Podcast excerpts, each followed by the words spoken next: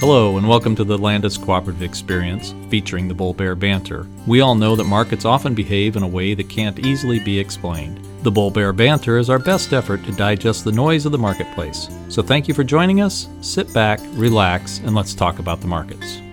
Hi, this is Cheyenne Dunham, and I want to welcome you to the October 4th episode of the Bull Bear Banter. Before we get into the week to week market changes, Tom, we had something this week that we wanted to address on the podcast. I'll let you take care of that one. Sure, Cheyenne. On Thursday, Landus Cooperative released a press announcement, and I'm just going to go ahead and read through that. Landus Cooperative announced that it is mutually parting ways with CEO Milan Kucerak effective October 11th. Moving forward, the cooperative is focused on meeting the expectations of its farmer members in today's difficult agricultural economy. President of the board John Scott said, As a cooperative committed to our members, employees, and industry partners, we are ready to propel forward under new leadership. As a financially sound business, we are focused on advocating for our members at the local level, growing relationships with our customers, providing profit driven grain marketing and agronomic solutions, and building off of the success of our animal nutrition business. Milan Kucerak joined the cooperative in 2006 and is credited with growing the cooperative's value added animal nutrition business as well as building the foundation for Landus Cooperative. Effective October 11th, Mark Miner, the cooperative's current CFO with more than 30 years in the cooperative industry, will serve as interim CEO until the time a new CEO can be named. The board of directors has retained Clifton Larson Allen, and they are conducting an internal and nationwide external search for the new CEO. And now we'll talk about the markets. Today, December corn finished at 384 and 3 quarters, which was down 4 cents for the day, but up 13 and a quarter for the week. November soybeans finished up 4.5 today at 916 and a quarter, and that's up 33 and a quarter for the week. So, Tom, it was pretty easy to find a big story this week. On Monday, we saw the USDA's quarterly stocks report. Remember, this has historically not been a very remarkable market mover, with the report coming within 60 million bushels of the average trade estimates in four of the last five years. But we can't say the same applied to this year, when corn stocks as of September 1st came in at 2.1 billion bushels, which was well below the lower end of the 2.3 to 2.5 billion estimate range. Soybeans were a similar story, with estimates anywhere from 940 million to over 1 billion, and the actual number came in at just over 910 million bushels. So, diving into those numbers a little more, 2018 U.S. on farm corn stocks at this time were 620 million bushels compared to 753 million this year. So, we had a 133 million bushel bump. On the opposite side, off farm stocks, so that would be your elevators, your commercials,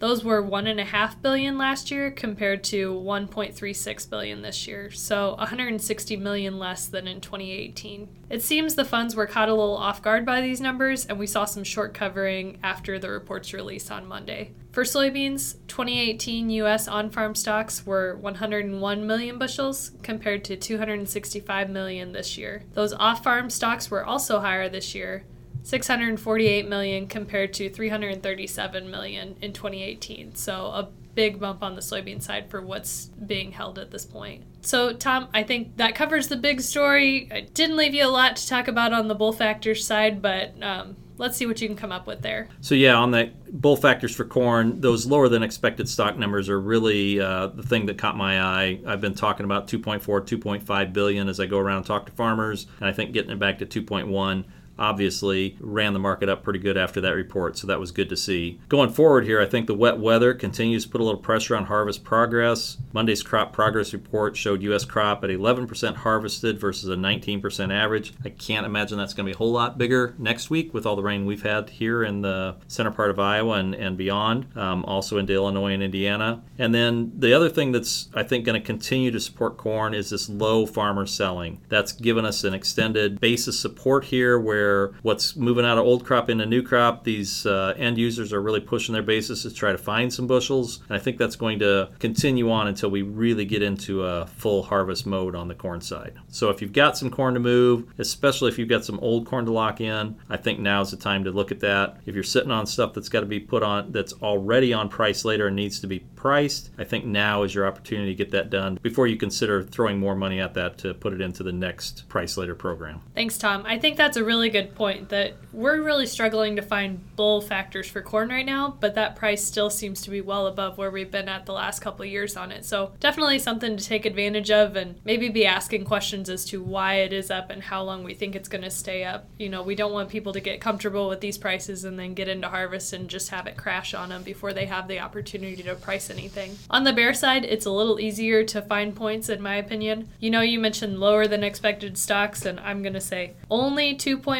billion in stocks that's still a lot in the face of these export concerns and ethanol issues we've been seeing. Remember, this is expected to be the sixth largest crop in U.S. history. Those bushels are going to have to have a home somewhere. Again, exports are a struggle. U.S. FOB prices are the highest in the world, so we're having a hard time, you know, finding a home for this corn, marketing this corn globally. The USDA's grains crushing report, the marketing year total for corn used in ethanol production came in at 5.37 billion bushels. That was down 235 million bushels for year on year and 5 million bushels shy of USDA's projected total. So, on the soybean side, as far as bull factors, as we saw earlier this week, China granted another tariff exemption. This is the third time, and this time to seven different companies. I don't think the total amount of beans that we're hearing purchased is as big as the last couple rounds, but it's still good to see that they're in there buying some soybeans, so that's good. So there's some talk of dryness and some planting delays in parts of South America. That's going to help uh, support prices a little bit as well. And I think just this ongoing delay in harvest will give us a little bit of support on the soybean side for a while too.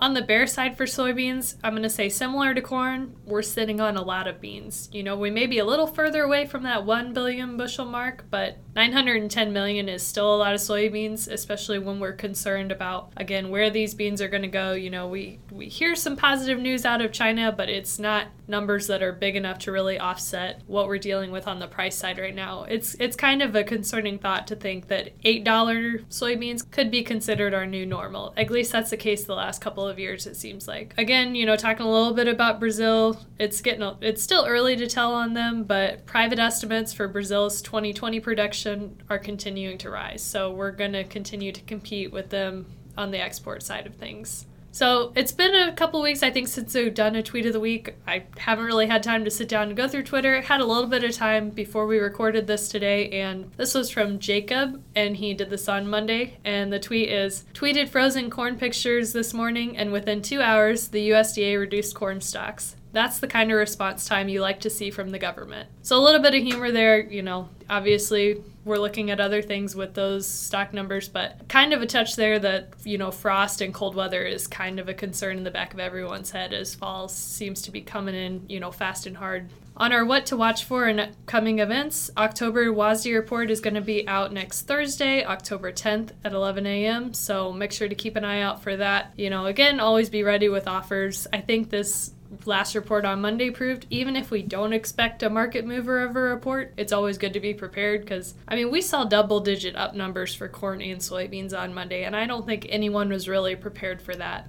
So typically we talk about why does it all matter, Cheyenne, and I think I'm going to take a little left turn here and do a little detour. I'm going to talk about a couple of different things here. Um, one of my favorite faux holidays is today. It's October 4th, and I like to refer to that as Good Buddy Day. So a lot of people kind of roll their eyes and look at me like, what are you talking about? But it's October 4th, 10 4. Good buddy. It's something that uh, I heard first from my father, who was involved in the trucking industry for a number of years. And he just always thought that was uh, the time that you should tell a trucker that you really appreciate what they do. And so reach out and thank a trucker today or this weekend and let them know that you know it's 10 4 Good Buddy Day. Um, secondly, today, first Friday in October, big day around here. We're celebrating, right? Had a cake earlier. We're talking about the anniversary of the podcast. It's been exactly one year. And I was going to to say we've done 52 podcasts, but actually we've done a little more than that because we had some specials in there along the way. So I went back and kind of did a, a search in, in some of my emails for just a timeline and different things that we did to kind of get prepared for this. Do you realize that on Friday, July 13th, was the first time we actually had a meeting, an internal meeting to talk about if we want to do a podcast, how would that look, what would that do? So, quite a ways ahead of that first week in October. And then July 17th, which was the next day, we got an email from one of our um, folks that were helping us put the podcast together, and they said, Hey, it's Amazon Prime Day. You might want to order those microphones. So, we got our microphones ordered that day. August 10th was the first test recording. And I always thought that was interesting. You know, I was kind of an advocate of that. You and Joel got this going. I said said that at the time. We need to do several of these. Let's test. Let's figure it out. None of us have ever done a podcast, let alone some radio. Let's let's just do some dummy ones. But I thought it was interesting. After about four or five weeks of that, you know, we had kind of set that first Friday in October was the day we were going to start this podcast. And about end of September, maybe even middle of September, I said, "Hey Cheyenne, hey Joel, I think you guys are ready. Let's do it." And both of you, like unanimously, right when I said, "No, no, no, you said the first Friday in October, Tom. That's when we're going to do this." So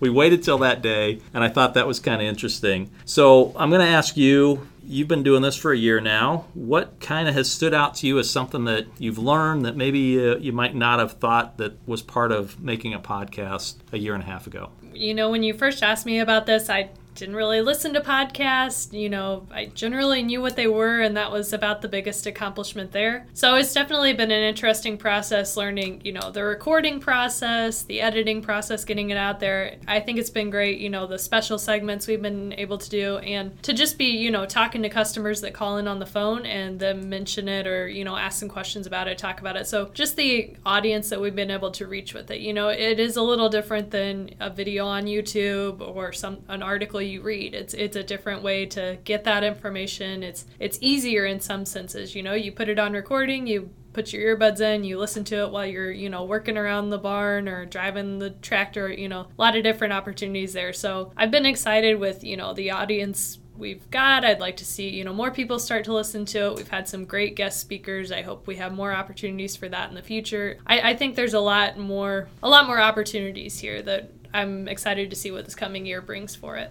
Well, you even had a fan approach you and you know want to get your autograph here a while back, so that was exciting to me. Um, you know, it was my granddaughter, but I thought it was kind of cool. So the thing that I think stood out to me at the beginning was you weren't even in Ames at that time. Joel was sitting here in Ames doing it. You were in Ralston, and I kept saying, "Wow, you can do that." I, I, I don't know enough about this technology. My technology and recording goes back to the you know late '70s, early '80s, making cassettes from recording my buddies' albums and you know having music that way. So this is kind of new technology for me as well. I think the one thing that kind of stands out to me was the time I had Dustin help me with the podcast, and I forgot to turn the microphone on, and uh, didn't realize why that was such a poor recording till like three days later after we'd published the podcast and it was hard to even hear it. Oh, I got to use the microphone and turn it on instead of just using the internal microphone in the computer. So I think we've all learned quite a bit, but uh, it's been kind of fun. Like you, I, I, like some of the specials we've done. You know, it's it's great that we're doing this weekly Bull Bear Banter, but there's a reason we named it the Landus Cooperative Experience Podcast, not the Bull Bear Banter Podcast, because we did think it was important to give our listeners a little extra information every so often. We've tried to do that every few weeks or at least once a, once every month and a half or so. Sometimes a little more frequently, sometimes a little less. But I think that's the one thing that's uh, good, and we've gotten some good feedback on. I also remember, you know, in some of those early meetings, and I can't remember some of the names that we threw out, but when we kind of stuck on that bull bear banter, that just kind of resonated for the three of us as we talked through that.